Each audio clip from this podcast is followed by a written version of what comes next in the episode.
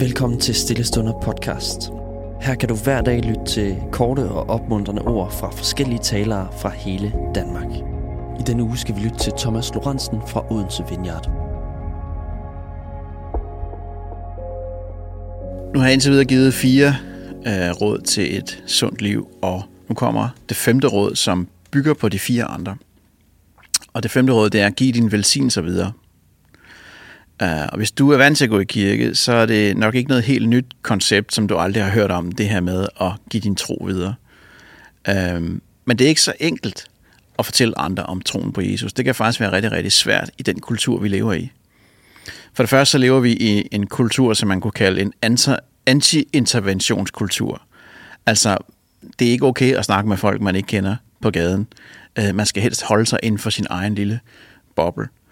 Øh, og for det andet, så kan man sige, måske især for dem, der vokser op nu, så noget af det værste, man kan gøre som menneske, det er ligesom at prøve at sætte dagsordenen for andre, at fortælle andre, hvordan de skal leve deres liv.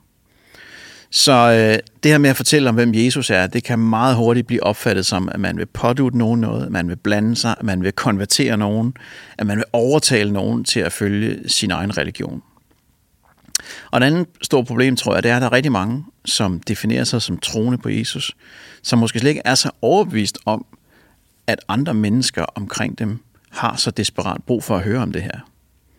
Øh, fordi hvis du ikke egentlig tror, at det er en velsignelse for det andet menneske, så vil du aldrig dele din tro. Så vil du heller aldrig invitere dem med i dit fællesskab. Men det kommer jeg lige tilbage til. Først vil jeg lige læse nogle vers fra en historie i Apostlenes Gerninger 10, øh, vers 39 til 44, bare en lille ud, udpluk af det, hvor Peter han er ved at tale til Cornelius og hans øh, hushold. Vi apostle er vidner om alt det, han gjorde ud over jødernes land, inklusiv Jerusalem, hvor han til sidst blev henrettet på et kors. Men Gud oprejste ham fra, fra døden på den tredje dag og lod ham træde synligt frem. Han blev ikke set af alle, men kun af os, som Gud i forvejen havde udpeget til at være vidner vi både spiste og drak sammen med ham, efter at han var genopstået fra de døde. Han pålagde os at bevidne hans opstandelse og fortælle det jødiske folk, at det er Jesus og ingen anden, som Gud har indsat til at være dommer over både de levende og de døde. Det er ham, alle profeterne har skrevet om. Han tilgiver mennesker deres synder, hvis bare de tror på ham. Mens Peter endnu talte, faldt Helligånden på alle dem, der lyttede. Hvis du kender historien, så foregår den helt i starten af den kristne kirkes historie. Øh, de oplevede mange mirakler og et stort antal mennesker, der kom til tro. Men vi læser også om kristne, som blev øh, martyrer. Vi læser om forfølgelser og om, hvordan de blev spredt over hele den daværende verden. Så det var ikke ufarligt for kirkens ledere at færdes. Øh, og kort efter den her historie, så bliver Peter faktisk arresteret og fængslet. Øh, vi har et meget anderledes udgangspunkt for at dele evangeliet i dag, end Peter han havde her i den her historie.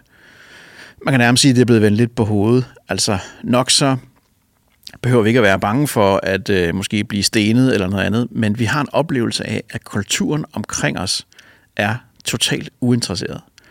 Ja, faktisk så kan man sige, at de har fået mere end nok af i godsøjne Guds velsignelser. Der er en enorm religionstræthed i vores kultur. Hvis du nogensinde har prøvet at dele din tro, så ved du, at det kan føles som at overskride andre menneskers grænser og prøve at fortælle dem, øh, hvordan de skal leve deres liv simpelthen. Og det betyder, at de fleste, som tror på Jesus i vores del af verden, de deler ikke deres tro med andre mennesker. Fordi det opleves simpelthen som grænseoverskridende og påduttende og socialt uacceptabelt. Der er undersøgelser, der viser, at 80% af alle dem, der går i kirke, de har absolut ingen intention om nogensinde at invitere nogen med. Øhm, og måske har de fleste af os prøvet det et par gange og landet i nogle meget akavede situationer, eller har fået nogle meget negative reaktioner. Det er måske endda gået ud over, nogle, ud over nogle relationer øh, på et tidspunkt. Men det, der gjorde forskellen for Peter og disciplene, på trods af, at det for dem var direkte farligt for liv og lemmer, det var, at de troede virkelig på, at de stod med Guds ultimative velsignelser til mennesker. Og Peter han fortæller også, at Gud han ligesom har udpeget dem til at være vidner.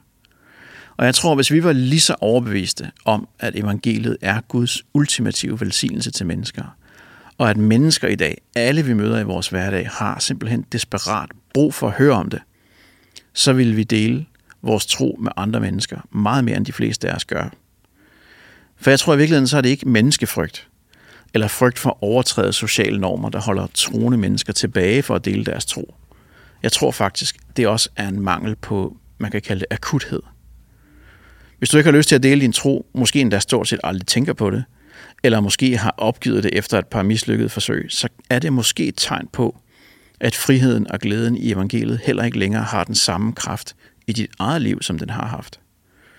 Charles Spurgeon har sagt, har du intet ønske for andre om at blive frelst, så er du ikke frelst selv, det kan du være sikker på. Og vil jeg bare lige berolige dig, inden at du ringer til en teolog eller en præst og siger, selvfølgelig hvis du tror på Jesus, så har du del i frelsen. Det er ikke det, han mener. Men det, han mener, det er, hvor meget fylder det lige, at Jesus er død for dig. At han har tilgivet dig dine sønder, at han har givet dig helligånden, at han har givet dig det evige liv. Fordi jo mere det fylder i dit liv, desto mere magtpålæggende vil det være for dig, at andre mennesker omkring dig skal få lov at opleve det samme. Også selvom der kan være en naturlig modstand. Og det er det, vi kan se. For Peter, der var evangeliet hans et og, et og alt. Det samme var det for Paulus. Det fyldte simpelthen alt i deres liv. Fordi de selv oplevede sig så utrolig overvældende velsignet af at kende Jesus, så var de også overbevist om, at intet var mere vigtigt i deres liv, end at fortælle det her videre til andre. Så min bøn for os i dag og for den her uge, det er, at evangeliet må blive større. At vi starter med de råd, jeg startede med at give øh, i starten af ugen, og at det så flyder over i vores liv, så vi giver det videre som Guds velsignelse til alle, uanset hvem de er. Så Gud hjælp os til at komme dybere i vores relation med dig, at sætte tempoet ned, at lære at bede, og ikke mindst, at vi må lære at give vores velsignelser videre, og virkelig øh, have en akuthed i, at andre mennesker må få lov at opleve din kærlighed også. Amen. Tusind tak, fordi du lyttede med. Hvis du blev berørt af dagens andagt eller har nogle spørgsmål, så vil vi opfordre dig til at tage kontakt til en præst i dit nærområde. Husk også, at du kan lytte til alle sangene fra Stillestunder på Spotify, Apple Music, YouTube og andre streamingtjenester. Ha' en god dag.